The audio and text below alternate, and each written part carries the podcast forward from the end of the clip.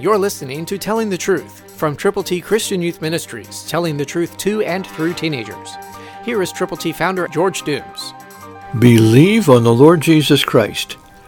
As Jesus was finishing his time on earth with his disciples, his apostles, he concluded John sixteen, verse seven, saying, "For if I do not go away, the Helper will not come to you.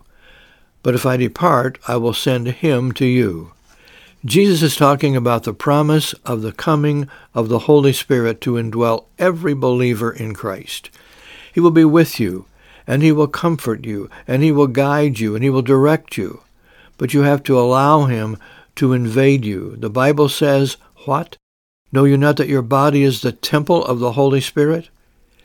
This was the promise that Jesus was giving, that the Holy Spirit was going to come after the death, the burial, and the resurrection of the Lord Jesus, God's only begotten Son. And it happened. And now the Holy Spirit is indwelling people worldwide who have believed on the Lord Jesus Christ. Are you one of those believers? If you are not, you can be. Say, God, I've sinned. I'm sorry.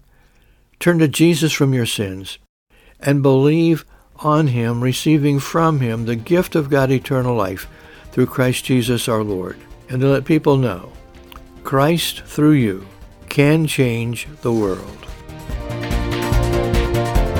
For your free copy of the Telling the Truth newsletter, call eight one two, eight six seven, two four one eight, eight one two, eight six seven, two four one eight, or write Triple T, thirteen thousand U S forty-one North, Evansville, Indiana, four seven seven two five. Tune in to Telling the Truth next week at this same time on this same station.